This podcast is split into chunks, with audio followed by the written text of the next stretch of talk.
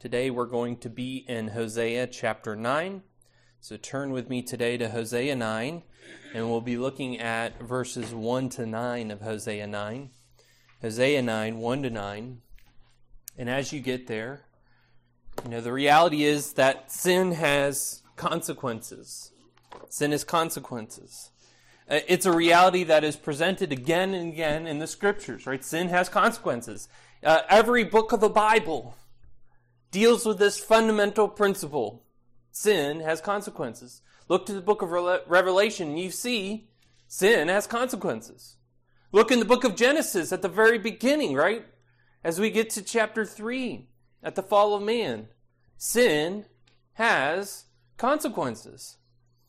And sometimes we see in the Bible the, the characters of the Bible, the, the people uh, recorded in the words of Scripture, we see that these uh, sin, but they come to see their sin. They repent of it. And perhaps in some measure, disaster is averted. One of the great examples of that, of course, is the, the story we see in the book of Jonah, right? The city of Nineveh. They sin, they're in sin, they hear the message of Christ, the message of the gospel, Christ, not Christ, right? Because Jonah didn't know about Christ, and Jonah was particularly angry about what happened. But they they hear the message, they repent, and God relents. Uh, again, much to the chagrin of Jonah, God relents. They take God's word seriously. Other times, though, we have characters in the Bible that are quite oblivious to their sin and its consequences. One of the great examples of that is the first king of Israel, King Saul. Right? He was oblivious to the consequences of his sin. Uh, he, time and again, disobeys the Lord and expects to be blessed for it, as though he did something good. Uh, one seminal moment like this takes place in 1 Samuel 15. And God's, at the outset of that chapter, God tells, tells Saul to go with the, the army and to destroy the Amalekites. Destroy them. Utterly destroy them. Don't take a thing from it, destroy it all, burn it to the ground. And what does Saul do? Well, he half obeys the Lord. And when Samuel is told to go and confront Saul, we have this kind of interaction. I just want to look at a part of it in 1 Samuel 15, verses 13 to 16. 1 Samuel 15, 13 to 16. And Samuel came to Saul, and Saul said to him, Blessed be you to the Lord I have performed the commandment of the Lord. And Samuel said, What then is this bleating of the sheep in my ears and the lowing of the oxen that I hear?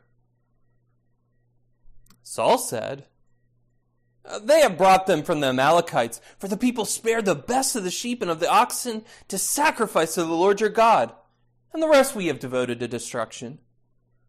Then Samuel said to Saul, Stop. I will tell you what the Lord said to me this night. And he said to him, Speak. So when Saul greets Samuel, right, it's like, hey, buddy, it's so great to see you. Everything went well. Just got back. Things are going great. And he boasts of obedience to the Lord. We've done what the Lord commanded. Except for they didn't do what the Lord commanded because the Lord commanded destruction of everything. And here they are, there's some sheep and there's some oxen. And Samuel knows this beforehand because God tells him beforehand. But God is not fooled. Samuel is not fooled. Saul was fooled into thinking God would bless him for his disobedience. He expected God's blessings for his disobedience. And as we come to the book of Hosea, this is what we find in the people of the northern kingdom of Israel during Hosea's day. They expected to be blessed for their disobedience. That because they sacrifice and because they're religious, God's going to take care of them. Today, I want us to see in our passage that disobedience to God results in disaster, not blessing. Disobedience to God results in disaster, not blessing. So let us read the scriptures this morning. Isaiah chapter 9, starting in verse 1. The word of the Lord says, Rejoice not, O Israel. Exult not like the peoples, for you have played the whore, forsaking your God. You have loved a prostitute's wages on all threshing floors. Threshing floor and wine vat shall not feed them, and the new wine shall fail them. They shall not remain in the land of the Lord. But Ephraim shall return to Egypt, and they shall eat unclean food in Assyria. They shall not pour out drink offerings of wine to the Lord, and their sacrifices shall not please him. It shall be like mourners' bread to them. All who eat of it shall be defiled, for their bread shall be for their hunger only. It shall not come to the house of the Lord. What will you do on the day of the appointed festival, and on the day of the feast of the Lord? For behold, they are going away from destruction, but Egypt shall gather them. Memphis shall bury them. Nettles shall possess their precious things of silver. Thorns shall be in their tents. The days of punishment have come. The days of recompense have come. Israel shall know it. The prophet is a fool. The man of the Spirit is mad because of your great iniquity and great hatred. The prophet is the watchman of Ephraim, Ephraim with my God. Yet a fowler snare is on all his ways, and hatred in the house of his God. They have deeply corrupted themselves, as in the days of Gibeah. He will remember their iniquity. He will punish their sins.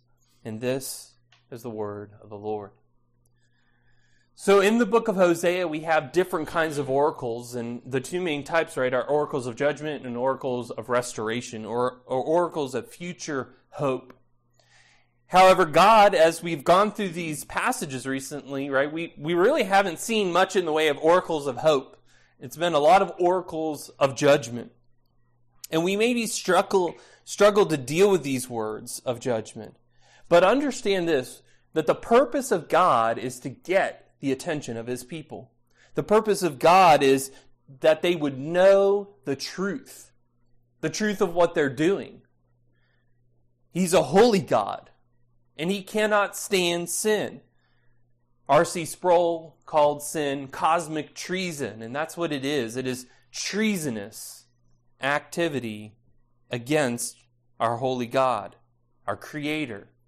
God demands and deserves our obedience. Uh, last week, when we looked in Hosea, I mentioned that one of the things that the, the worship, the Canaanite worship, the Canaanite religion was concerned with was coercing the gods to do what you want them to do. And so you offer sacrifices, you cut yourself, you sacrifice your child, you do whatever you can to get the God's attention and then force them to do what you want them to do. If you entreated them enough, the harvest would be good. The people would be fertile and have many children. And the people of Israel in Hosea's day think this way. They have adopted the practices of the Canaanite religion. They think if we sacrifice enough, if we do enough, we'll coerce God into doing what we want. If we perform the incantation correctly, if we offer the right sacrifices, then we must have a good harvest.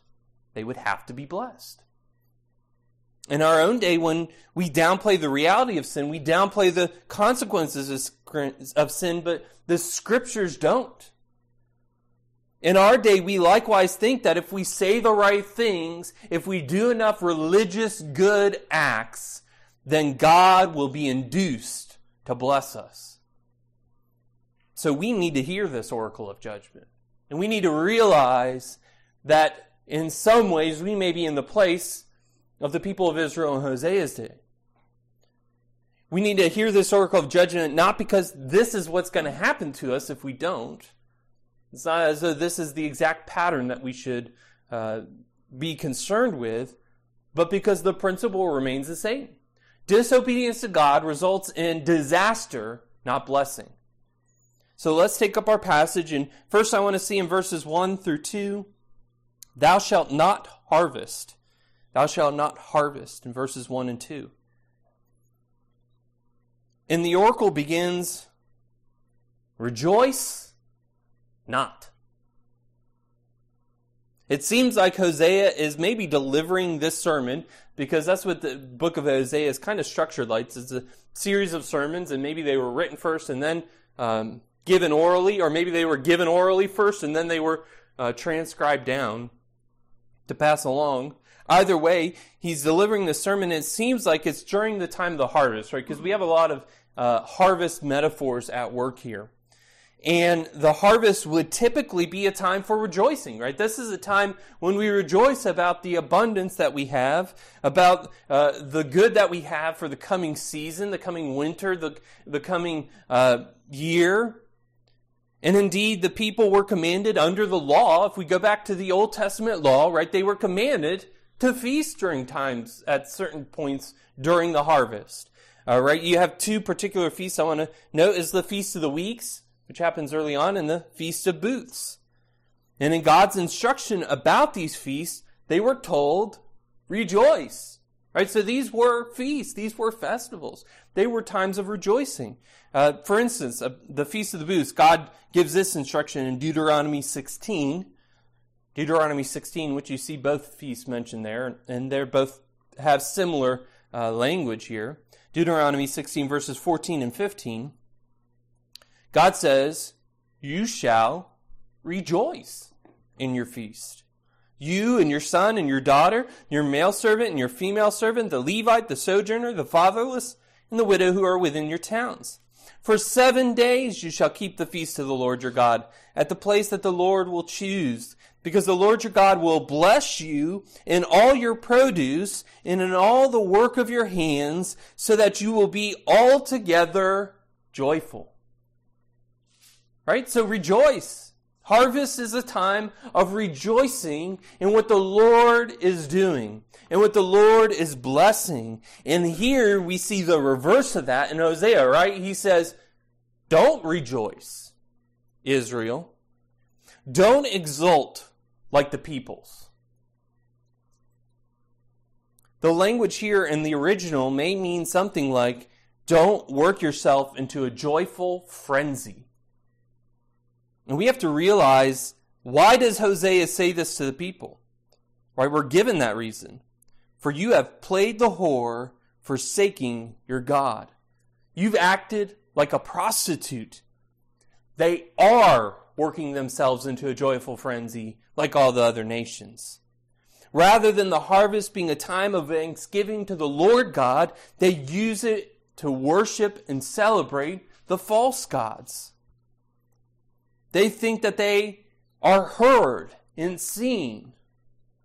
Well, God has already told them that yes, He has heard and He has seen, but not in the way they think. Hosea 8:13. As for my sacrificial offerings, they sacrifice meat and eat it, but the Lord does not accept them. Now He will remember their iniquity and punish their sins. They shall return to Egypt. We've talked about before in the book of Hosea how it is very much like when they offer sacrifices, when they do these religious acts, it does get God's attention, but not for good. Because God says, Oh, yeah, I remember your iniquity. You remind me every time you sacrifice how evil you are, how wicked you are, how unfaithful you've been to my covenant. Thanks for reminding me. Now let me do something about it. Right? God sees and remembers and is moved to punish them. And they have no reason to rejoice. Right? Why does he tell, why does Hosea say rejoice not? Why does God say rejoice not? Because they have no reason to rejoice. They have played the prostitute. Also, we ought pause here for a moment and note that this is the last time we see this prostitute metaphor used by Hosea in this way. Uh, it's been a feature uh, so far in the book. We see it many times. And just because he ceases to use it, we should note that that doesn't mean that they've ceased to act in that manner. The last part of verse 1 here says, You have loved a prostitute wages on all the threshing floors. And the threshing floor is a place where the grain would be beat out to separate the wheat from the chaff, to get the actual good stuff away from the stuff that just needs to be burnt up And the threshing floor was generally a level place. So, right, you're not going to find it in the rocky crags. You want a level place to do this. And further, because it was a level place and was typically an open place, it made for a great gathering spot. People would come for religious festivals. They come and gather together. And the sense is that uh, you have loved a prostitute wages on all the threshing floors. The sense is that when they brought the bounty, whatever they harvested, to the threshing floor, they rejoiced in the work of the false gods. They didn't rejoice in God's giving them these gifts, right? God blessing them. They said, here are the blessings of our lovers. And this is, we know this is what they, they thought. Hosea 2.12. Hosea 2.12. And I will lay waste her vines and fig trees of which they said, and listen to this. This is what God, God said is coming from their lips. These are my wages, which my lovers have given me. I will make them a force, and the beasts of the field shall devour them. Right? So, so they wrongly attribute, the people wrongly attribute the bounty they bring to the threshing floor as coming from their lovers. Right? The Baals, the Asherah, the false gods. And God says, I'm going to take it back. We go to verse 2 and it says, The threshing floor and wine vat shall not feed them, right? They will enjoy no produce. The wine vat, this was a place where they would uh, put, it was a kind of container constructed uh, they would put the grapes in it and then they would crush them, stomp on them. Uh, if you've ever seen the old I Love Lucy episode where I Love Lucy has to stomp on the grapes and, you know, it always goes wacky wild because Lucy can't do anything right, right? Uh, that, that, that's that uh, kind of idea. The, the grapes would be stomped on, then there would be uh, some kind of spout coming out of that container into other containers to actually collect uh, what is good. And God says here, not going to feed them. The juice would be nothing. The new wine will fail them. The crops will fail. The things that the people were celebrating the false gods for would be shown to be like their false gods. Nothing. They will go to the threshing floor and find not. They will go up to the winepress and find only dead bramble and dried up fruit. Not the good kind either, right? Withered fruit, rotten fruit. The people are deceived. They will not harvest what they think they will harvest. And God has been merciful thus far because He has provided something to them. He has blessed them in some sense because the people have been eating, they have been drinking. But His blessings will be removed. Again, he will do what he has promised. Go back to Hosea 2, 8 and 9. Hosea 2, 8 and 9. And she did not know, and she did not know that it was I who gave her the grain, the wine, and the oil, and who lavished on her silver and gold, which they used for Baal. Therefore, I will take back my grain in its time, and my wine in its season. I will take away my wool and my flax, which would cover her nakedness. Their disobedience will lead to disaster, not blessing. They need to hear the words of James in James chapter 4 verses 9 and 10. James chapter 4, 9 and 10. Be wretched and mourn and weep. Let your laughter be turned to mourning and your joy to gloom. Humble yourselves before the Lord and he will exalt you. Right, James there is addressing, the Apostle James is addressing the proud carnal men who think that they can go to God and get whatever they want. That they just pray to God, God's going to give it to them. They think that God will answer them for their unfaithfulness, but they fail to understand the ways of the Lord God. Rather than rejoice, they need to weep, James says. Rather than be proud, they need to humbly seek the Lord their God and some of you today need to hear the words of James. Some of you need to heed the words of Hosea. You live your life celebrating and rejoicing. You exult like the nations. But here's the fundamental question. Is God actually pleased with you? Is the Lord God, your creator, rejoicing with you? Hebrews 11:6 tells us, Hebrews 11:6, and without faith it is impossible to please him. For whoever would draw near to God must believe that he exists and that he rewards those who seek him. Or we could look at Paul's admonition to the church in Rome when dealing with the issue of food. He says, anything that does not proceed from faith is sin. So let me ask the question then Do you have faith in God? Do you believe in the God of the Scriptures? And understand that that, that is a distinction we need to make. Because the problem is of the Israelites was not that they didn't believe in God in a sense. They did believe in God in a sense. They followed after his law in a sense. Right? They knew something about festivals and sacrifices, and so that's what they did. But they also co opted God and added in all sorts of other things and created their own amalgamation. They did believe in God and, and in many gods, and, and they thought that they would be blessed for their pluralistic lifestyle. We're welcoming of all. The issue in our own day is that there are many who say they believe in God, but they don't heed God's word. And they slot Jesus Christ next to Muhammad or Buddha and say, well, they're all important spiritual men. And certainly there are many who strip out of the Bible the things that offend them, that offend their sensibilities, that offend their sins, and they decoupage their own version of God. They paper mache a Jesus together out of pieces of the Bible, not seeking the Jesus in the Bible. How many churches there are that take Jesus and twist his words to suit their own lifestyles.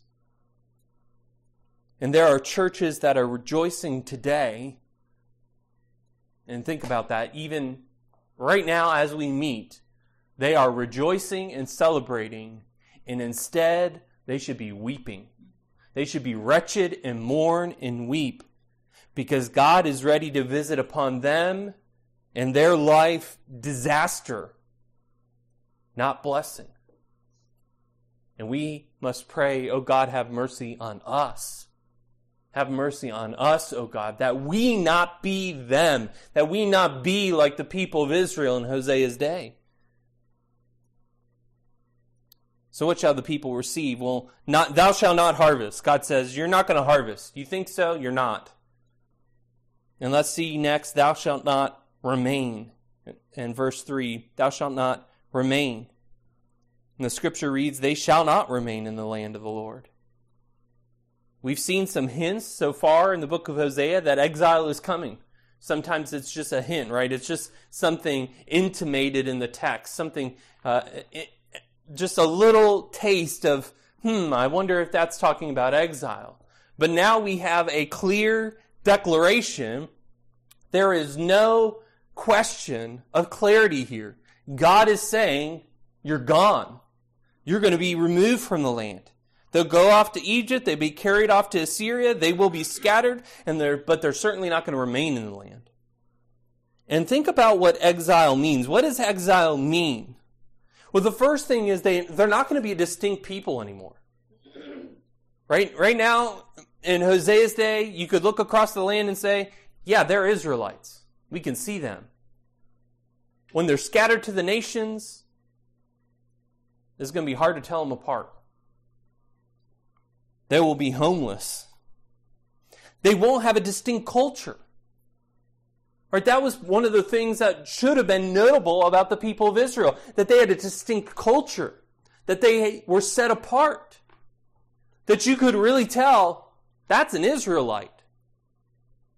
But now they're going to be carried off in exile, and they're going to be absorbed into whatever culture they find themselves in. And we see one other aspect of that here in this text in verse 3. At the end of verse 3, they shall eat unclean food in Assyria. They're not going to be able to keep themselves clean. Right? They're going to be ritually defiled over and over and over again because they're living in a defiled land.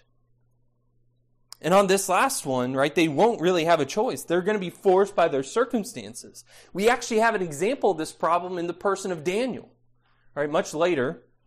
But Daniel and his friends are carried away to Babylon.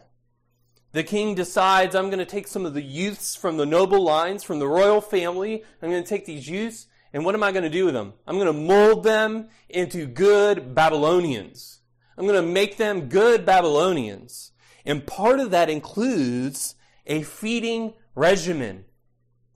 Let it, let's get them used to our food, our drink, the expectations when they go to dinner, which fork to eat with first. And Daniel knew that this would not be kosher. Daniel 1 verses 8 and 9. Listen to this, right? This is, this is the reality for the people of Israel that when they're carried off, this is what they're going to be dealing with. Daniel 1, 8 and, 8 and 9.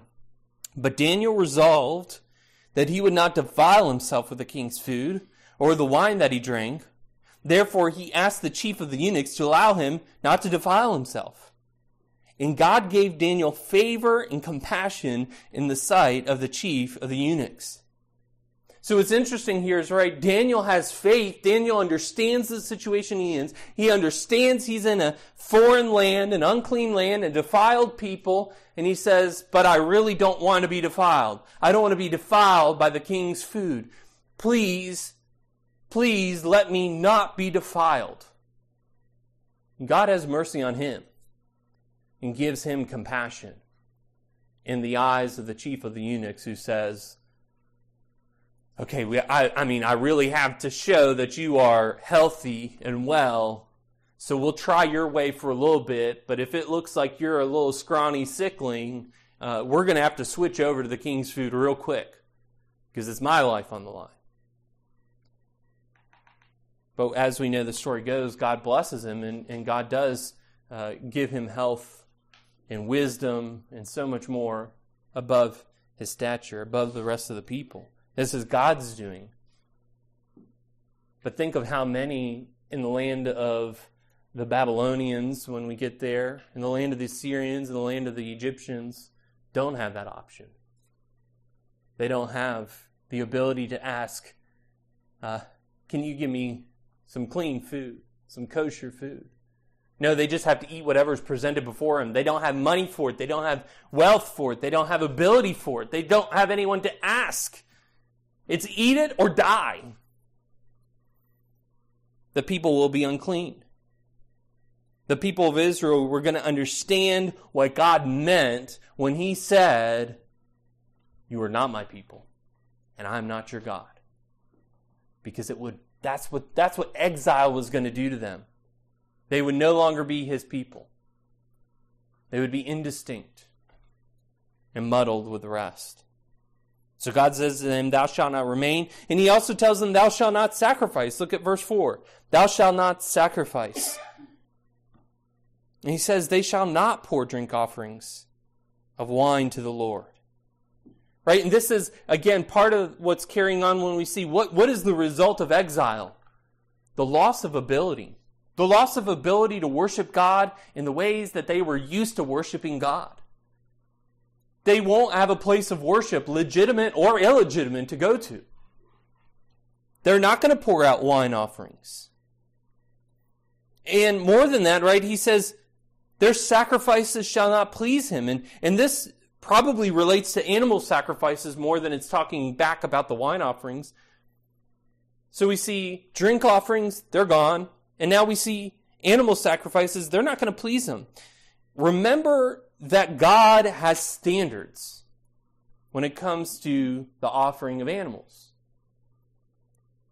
The people in Malachi's day, as the people come back into the land much, much later, they forget this. In Malachi 1 8, God confronts them. Malachi 1 8. They thought that they could get away with offering whatever was left, whatever they had, uh, whatever was uh, maybe a little substandard that they couldn't sell, that they couldn't use. Malachi 1:8. When you offer blind animals in sacrifice, is that not evil? And when you offer those that are lame or sick, is that not evil? Present that to your governor. Will he accept you or show you favor? Says the Lord of hosts. Right? God uses this strategy of asking rhetorical questions and he says, okay, if you took those sacrifices that you're offering to me, to your governor, do you think he's going to be like, oh, thank you so much? The best, I always wanted a cow, an oxen with mad cow disease. I always wanted to see its face uh, disintegrate and fall apart. I always wanted a little lamb that was so riddled with cancer just to look upon it was to make you gag a little. That's what I wanted. Would a governor, would an earthly governor be satisfied with that? What in the world makes you think that the Lord God of heaven is pleased with such a sacrifice? Is not the Lord God worthy of much more glory than a governor? And, brothers and sisters in Christ, let me pause here to say we would do well to realize that God is not pleased with our leftovers. The Christian walk is not about fitting Jesus into the margins of our lives. Now, let me explain that a little bit more. What do I mean by that? Sometimes we get this idea that, right, we put in work details, family details, uh, right, personal, I need me time. And then, oh yeah, I guess I should probably, you know, read my Bible for five minutes. Let me slot that in there. Right before I go to bed where I know that I'll be so tired I won't even, I'll look at the page and it'll just, I'll, my eyes glaze over immediately. God's not satisfied with fitting Jesus. Christian walk isn't about fitting Jesus into the margins of our lives. Because if that's your approach, you've misunderstood what God requires of you, one, but what you should be willing to give, two. You've misunderstood love. You've misunderstood the words of Christ Jesus when he says, Take up your cross and follow me. He who does not hate mother and father and, and brother and sister and wife and husband, son and daughter, is not worthy of following after me. You've got your priorities misplaced, and I'd say consider that. God's not going to satisfied with the sacrifices of these Israelites. Because what are they going to have? If they're carted off to exile, if the, if the land is in drought and famine, what does that do to the animals? Right? We have to remember drought and famine affects more than just people. It affects the animals too. God's not going to be pleased with their sacrifices. He goes on to say, and even the grain offerings, right? The, the mourners, it will be like mourners' bread to them. All who eat of it shall be defiled, for their bread shall be for their own souls, they'll, for their hunger alone. And the idea here is right that the grain is so, uh, so, there's just not any of it. There's not enough of it. The grain's going to be so little. Not only that, if they're in an unclean land, what's that do to the bread? What's that do to the grain? The grain's unclean. All this to say, right, is that there will be no fit bread to place before God. Right? They were told to give grain offerings. They're not going to be able to do that. Uh, we could also think, remember that when the people worshiped God in the temple, that they would make loaves of bread and put it before God, the showbread, right? It's gone. Drink offerings gone. Animal sacrifices stopped. Grain offerings unfit. The people have rejoiced and worshipped on every hill and under every green tree, and now they will have nothing but mourning and deprivation. They shall not sacrifice. Let's look at verses 5 and 6 and see, Thou shalt not feast. Thou shalt not feast in verses 5 and 6. What will you do? What will you do on the day of the appointed festival and on the day of the feast of the Lord? What will they do at the time of the feast? Well, what has God already told them they won't be doing? Well, they're not going to harvest anything. They're not going to have sacrifices. So what do you do when you go to a festival that's about harvest and sacrifice? Stand around, I guess, and pick your nose. I mean, what else do you do? What else can you do? They shall not feast. They, there'll be no rejoicing. It's not going to be celebration. And this particular feast that seems to be, uh, that Hosea is attacking is, is one that there was a legitimate component of that in Jerusalem, but like we remember our good friend Jeroboam the first, Jeroboam the son of Nebat, he set up a rival feast because he didn't want the people going back to Jerusalem. And we see that in 1 Kings 12, 32. 1 Kings 12, 32. And Jeroboam appointed a feast on the 15th day of the eighth month, like the feast that was in Judah. And he offered sacrifices on the altar. So he did in Bethel, sacrificing to the calves that he made, golden calves, right? And he placed in Bethel the priests of the high places that he made. And let me just pause here and as an aside say, if you go back through and you read the book of Kings and Chronicles, and you see this kind of phrase over and over again, that the people raised to the sin of Jeroboam the son of Nebat, that they didn't escape Jeroboam the son of Nebat's sin. Like you see this reference back to him over and over again. And we have to understand that's because he was fundamentally at fault for leading the people in this direction right? He is the first king of the northern tribes, and what is the first thing that he does? Set up golden calves, create rival feasts. He does everything in order to deflect attention away from the Lord God and bolster up this false worship. So, in other words, the sins of Jeroboam the son of Nebat are really bad. Don't be Jeroboam the son of Nebat. Right? That's that's the that's the reality that the scripture is trying to get into our heads. So again, though, going back to our passage here in Hosea, what, what will they do on the day of the appointed festival and on the day of the feast? Nothing. And we've actually, again, seen this promise before in Hosea chapter 2. Right, so Hosea chapter 2 is really important for this chapter, for this passage. Hosea chapter 2, verse 11 God says to the people, And I will put an end to all her mirth, her feasts, her new moons, her Sabbaths, and all her appointed feasts. God says, I'm doing away with the festivals. You think you worship me through them? You don't. You worship the false gods. You think the false gods are going to save you from this? They're not. I'm removing them. And how will God do this? Well, again, He's going to take them off into exile. And verse 6 tells us, For behold, they are going away from destruction um, it, it's a strange phrase. It means something like they are going away from destruction. That destruction is in the land of Israel. So what do you do when destruction is in the land where you live? You go away from it. Uh, you you escape from it. You go from it. And where will they go? Well, they'll go to Egypt. They'll be refugees in Egypt. And what will they do in Egypt? Die. Just a real nice Hallmark colored way of saying, welcome to Egypt. You come to die here, right? Like, that's a good, they should try that. No, they go to Memphis, and what is Memphis? Is, is a uh, city in Egypt, and what's it known for? Death, tombs, graves.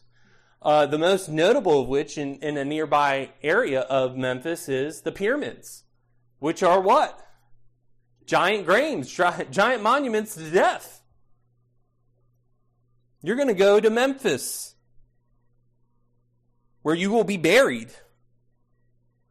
Again, we have some difficult language here in the Hebrew and, and some question about what it really means. And um, I'm going to follow one commentator's suggestion that this issue about uh, nettles shall possess their precious things of silver is probably linked back to this, uh, to the city of Memphis, to, to that place. And it's something like this. What are they going to do with their precious things of silver? They're going to go buy themselves a tomb. They're going to go buy themselves a grave. They're going to take their little change purse full of silver. They're going to go down to Memphis, not to start a new life, but to bury themselves. And we kind of have an ironic twist in this too, because what did the people of Egypt in the Exodus carry away from Egypt? Or what did the people of Israel carry away from Egypt? Gold and silver, right? Remember, they plundered the people. And in an ironic twist, what are they doing? Taking back gold and silver to the people of Egypt. They're unplundering the people of Egypt. The Israelites are taking back what they once took.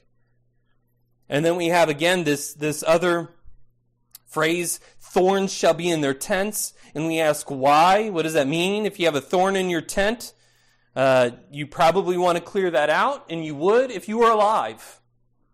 But the idea, the picture here is what happens to the tents of people who are dead?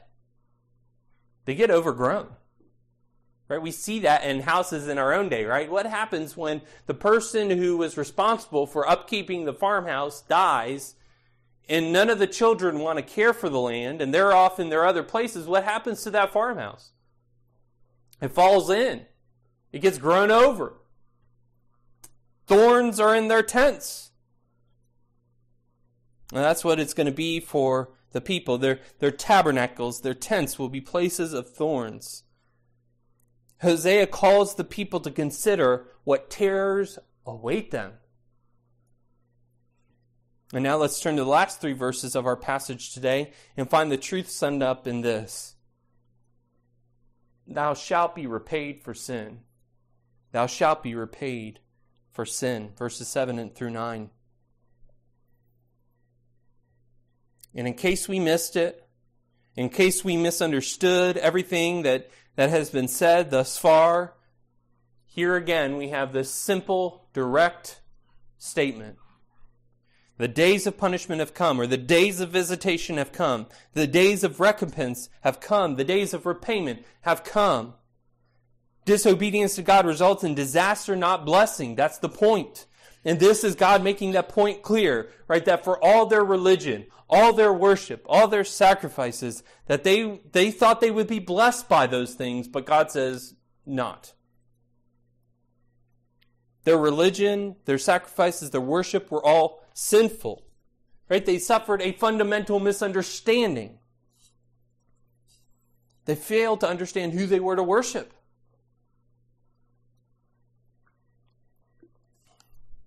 They did not know God and now they would receive the wages of their sin.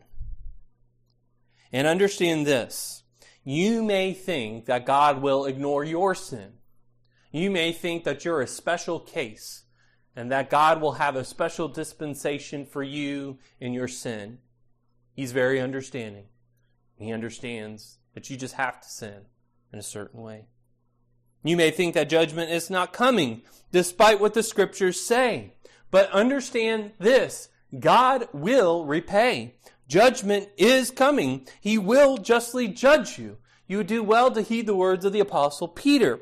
Turn there with me to 2 Peter chapter 3, 2 Peter chapter 3.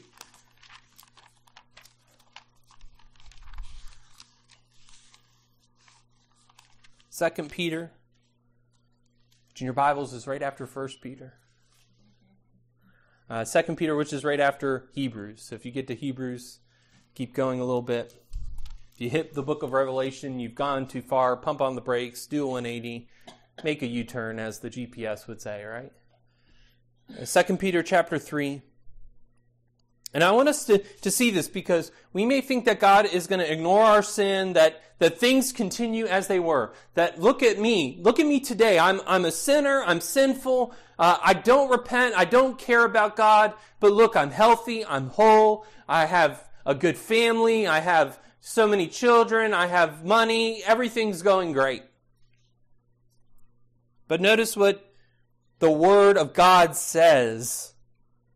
2 Peter 3 This is now the second letter that I'm writing to you, beloved. All right, so who's Peter writing to? He's writing to the church.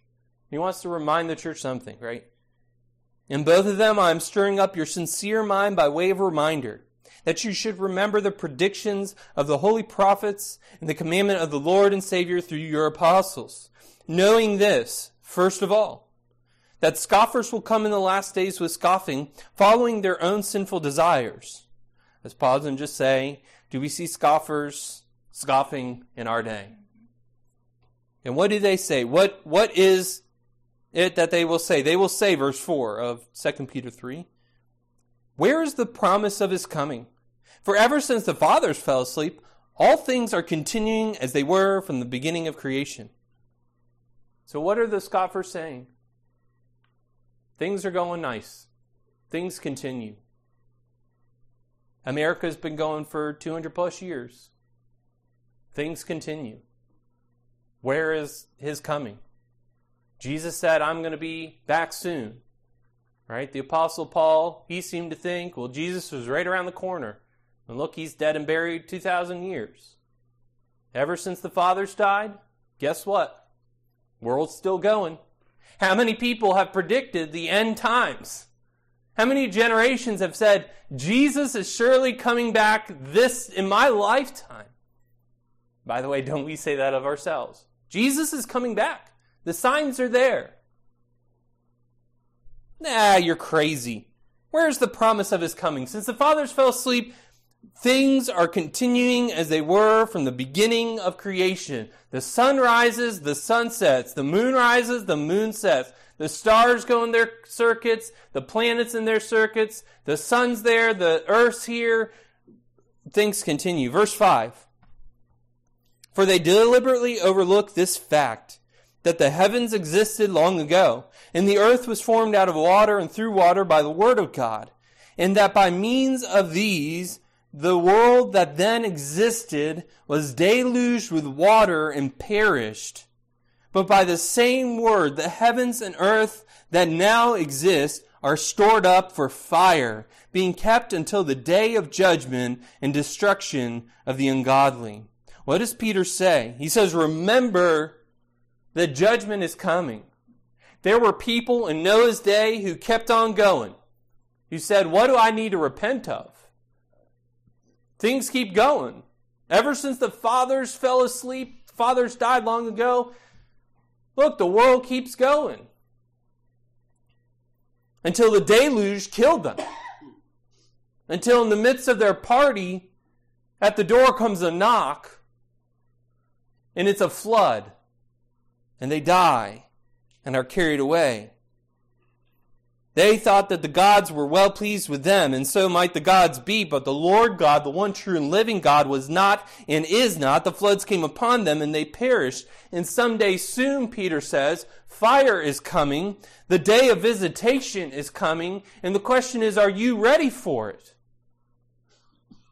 The only way to be saved from the coming fire is through faith in the Son of God through faith in Jesus. It is only by trusting in Christ Jesus, believing in his sinless life, uh, his atoning death on the cross, and his glorious resurrection from the grave, that you will be able to stand in that day of judgment, stand in the midst of the fire. Paul writes to the Ephesians, Ephesians 2, 8 and 9, For by grace you have been saved through faith. And this is not your own doing, it is the gift of God, not a result of works, so that no one may boast. So to you, the message is, Believe in Christ Jesus this day. Repent of your sins. Turn from the evil that you're doing and turn to God. And if you do, you'll find forgiveness of your sins. How are you forgiven? By God. By Christ's work on the cross. Jesus paid the penalty of your sins.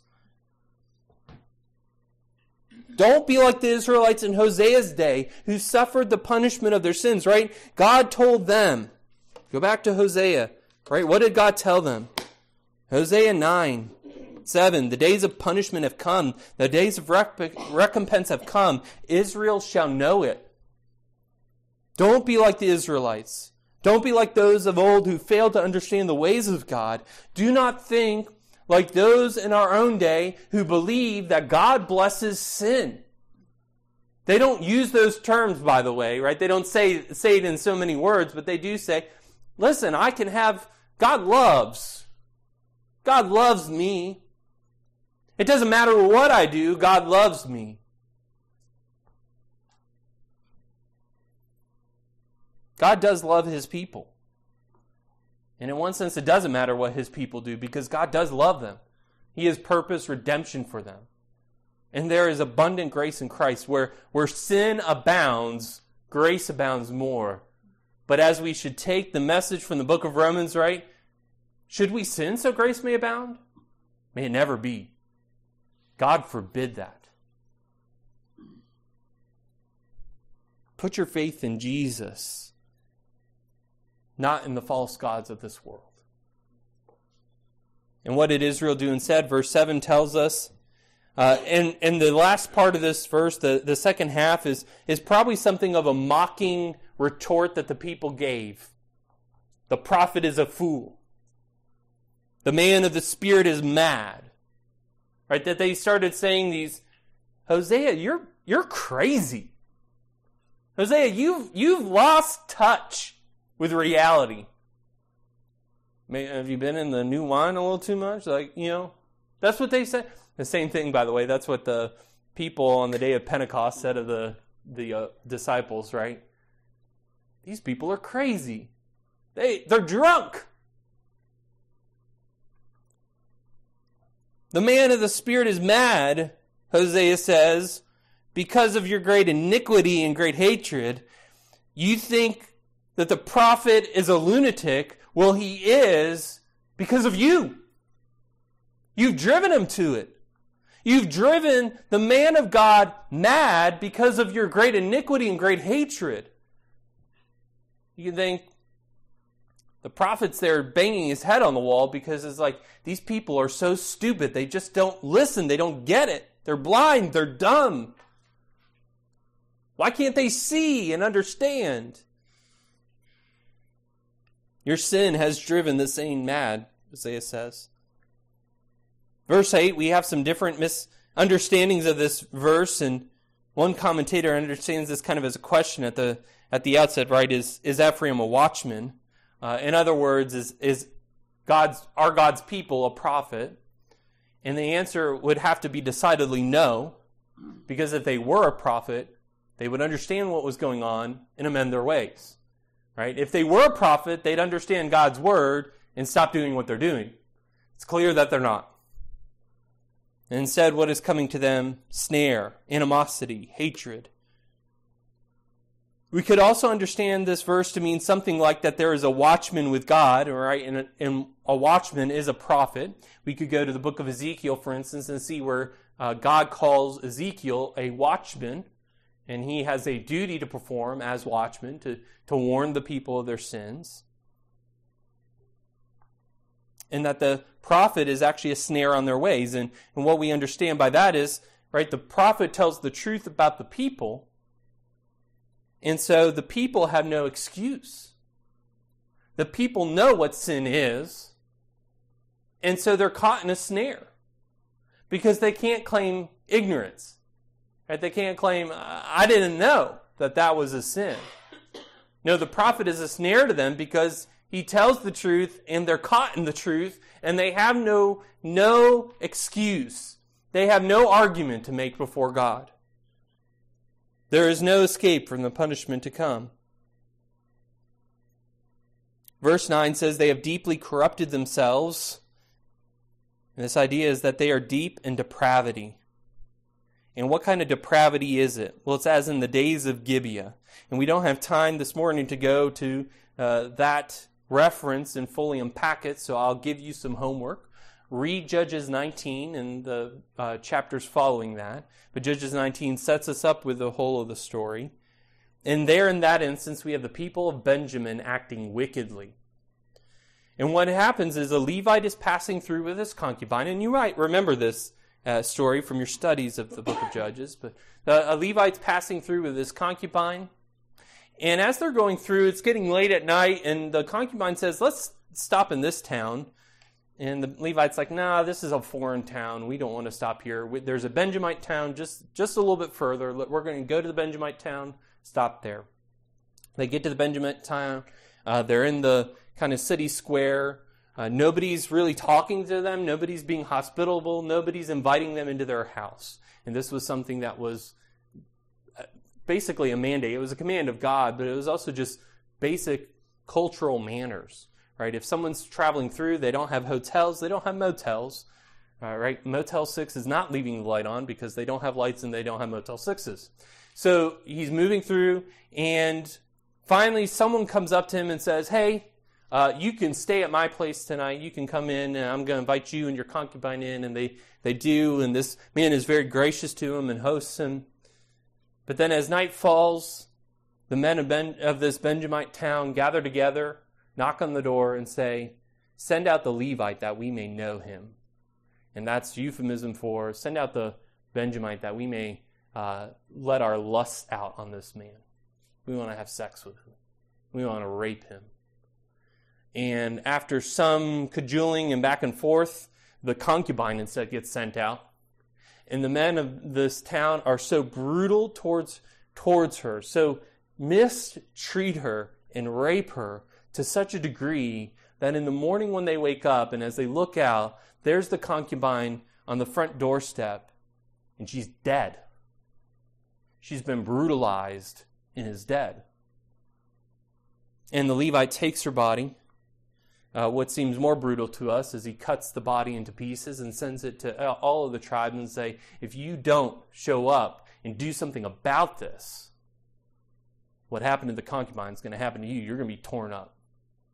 And so the, the tribes gather, they destroy this town, they, they kill the men in this town, and it becomes a, a question of, okay, now what are we going to do about the tribe of Benjamin? How are they going to, how are they going to further themselves, right? They're, they're cut off. So some things are contrived to make that happen. Right? What's the point? They are depraved, Hosea writes. He speaks, God speaks of the of the day in which Hosea lives. They are as depraved as in the days of Gibeah. You thought that story was bad. You should be here today. And God says, He will remember their iniquity, He will punish their sins. We could say it this way that Israel's sin is so great. What else can God do but punish them? The people expected blessings from God for all their worship, but their worship was sin. And sin must be repaid. Disobedience to God results in disaster, not blessing. And it's a core principle that the people neglected to understand. And even the ones that they could have heard this truth from, right? They could have listened to Hosea. But instead, what did they do? Hosea, you're a fool. You're mad. You're a lunatic. You're, you're not moved by the Spirit of God. You're moved by the Spirit of the devil to speak such things. They called good evil and evil good. And woe to any who would do such a thing. We would do well to remember this formula. Unrepentant sin plus false religion equals disaster. Unrepentant sin plus false religion equals disaster. The people thought it different. There are those in our own day that think that God will accept them because they've done some good things. Right? They think that all that God requires of them is that they show up to church on occasion, that they've said a sinner's prayer at some point in their life, they recited some magical incantation, they've shook a preacher's hand, they've dunked in the water, whatever it is they think uh, that, that has uh, cleared them for heaven. And so now they're on their way, and it doesn't matter what they do in the meantime. God is not fooled, and he will not be appeased by a empty religion. God does not want half obedience like the kind offered by King Saul that we opened up with. God does not want the kind of religion that says that evil is good. God is not pleased or appeased by such things. And all who fail to follow Christ, not just in word, and understand that, right? So what, what we're talking about, what we're dealing with, is we're not just saying that we need to profess Jesus as Savior. But when we talk about following after Christ, we're talking about really living as Christ lived, and all who fail to do that will perish. The day of judgment is coming, and fire will destroy this world and its ways. And listen, following after Jesus, so right, living as Jesus lived, is not about us earning our salvation. You do not do good works to be saved.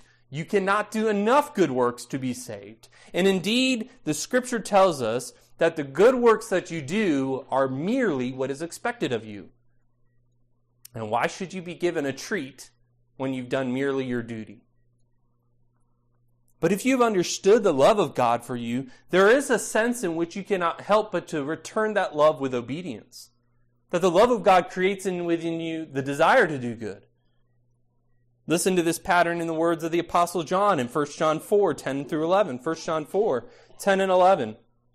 In this is love, Not that we have loved God, but that he loved us and sent his Son to be the propitiation for our sins. Beloved, if God so loved us, we also ought to love one another. Right? This is love. God loved us. We didn't love God. But he loved us, and what did he do? He sent his son to be the propitiation for our sins. And that word propitiation, it means something like a wrath bearing sacrifice. Christ bore the wrath of God as a sacrifice for our sins. And if God loved us in such a manner, what does that mean for us? Well, it means we should love one another, right? It means that we should love our brother. And loving our brother is more than just loving in word, just saying, hey, I love you, brother. It's loving in deed. When he is in need, we meet that need. And so believe in Christ Jesus this day and be saved from the coming judgment. You can have the forgiveness of your sins. And it's found in Jesus alone. And brothers and sisters in Christ, we need to understand these words of Hosea for ourselves in our own day. First, we should not expect any blessings from God if we are living in unrepentant sin. What will God do to his people who are living in sin? He'll discipline them. And by the way, if you're living in sin and not being disciplined for living in sin, that should give you pause, the book of Hebrews tells us. It means that you're not a son or daughter of God. He will make you suffer many things to get you to understand the reality of your sin. That's the first thing we need to understand. The second thing, brothers and sisters, we have a message of reconciliation and a duty to take that message to a world that needs to be reconciled to God. The day of visitation is coming. The day of punishment, the day of recompense, the day of judgment is coming. We know this. We should not be surprised when it happens. It'll happen like a thief in the night, but we still shouldn't be surprised by it. Let's spend our days glorifying God by sharing the good news of Christ. That's our mission. Third, let us not be upset by those who call us fools for following after Christ or speaking the truth. I'm sure Hosea was derided many times for the words that he spoke. We can expect the world to mock and hate us for believing in the scripture. That's not something that may happen. It will happen. Okay, understand? So be ready for that. When you follow after Christ, be ready to be mocked and hated for it. By the way, if uh, some of the people in the world, some of the people in this own community, uh, some of the people who even profess Jesus Christ heard this message that I gave today, and I'm not saying I gave it well or whatnot, but I can tell you it probably would upset some of them. Why do I say that? Not because I'm something special, but because if anything of the Word of God has convicted them, they, they're probably offended by it. They're offended by their own way of life. Hosea offended people. He did it in love. He spoke the truth in love. And let us do the same. And let us remember that vengeance is the Lord's. So when people hate us, let us love them. When people persecute us, let us pray for them. Let us bless those who hate us. And where does all this leave us? Well, for some, we need to heed the words at the start rejoice not. Right? Listen to the words of James. Be wretched and mourn and weep. Understand that sin leads to disaster, not blessing. That's the result of sin disaster, not blessing. That's the consequences of sin. For some of us, we need to remain resolute in the truth of God's word. And we need to redeem the time for the days are evil. Uh, we need to pick up where, where Jude tells us, right? We need to fight the good fight, contend for the faith. For all of us, for every single one of us. We need to repent of our sins and seek God in Him alone. Let us pray.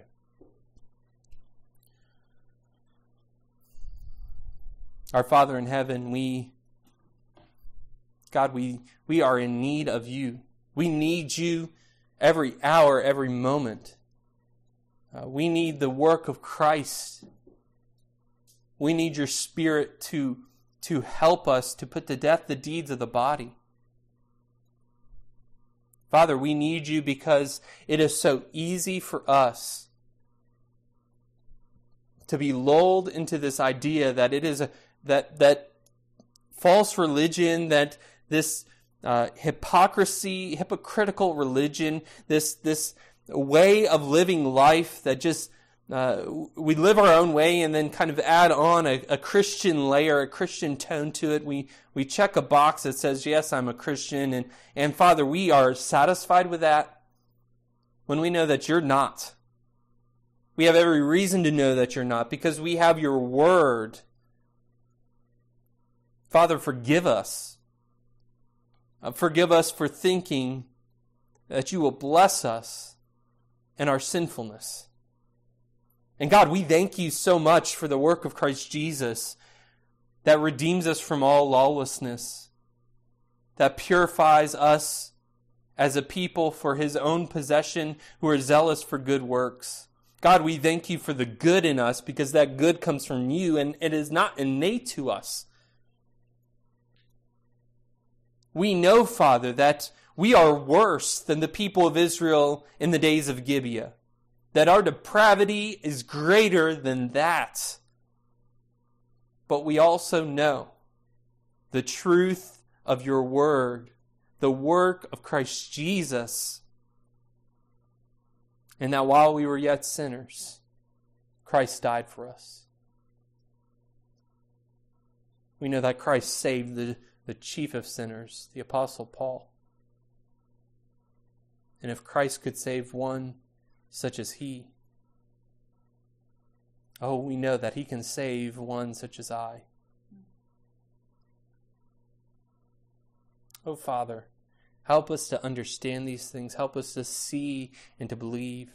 Father, we pray for, for those who do not know you. We pray that they would see and believe. Father, that they would understand that judgment is coming, that the day of visitation is coming, that they would know, Lord God, that you are not pleased with sin. And oh, that they would turn to you. Give us boldness, Lord, to preach that, to proclaim it. May you be glorified in us, O Lord God. May you be glorified in your people. And may we see your good, your goodness always. In the name of Jesus Christ, our only Lord and Savior, whom we pray does indeed come. Amen.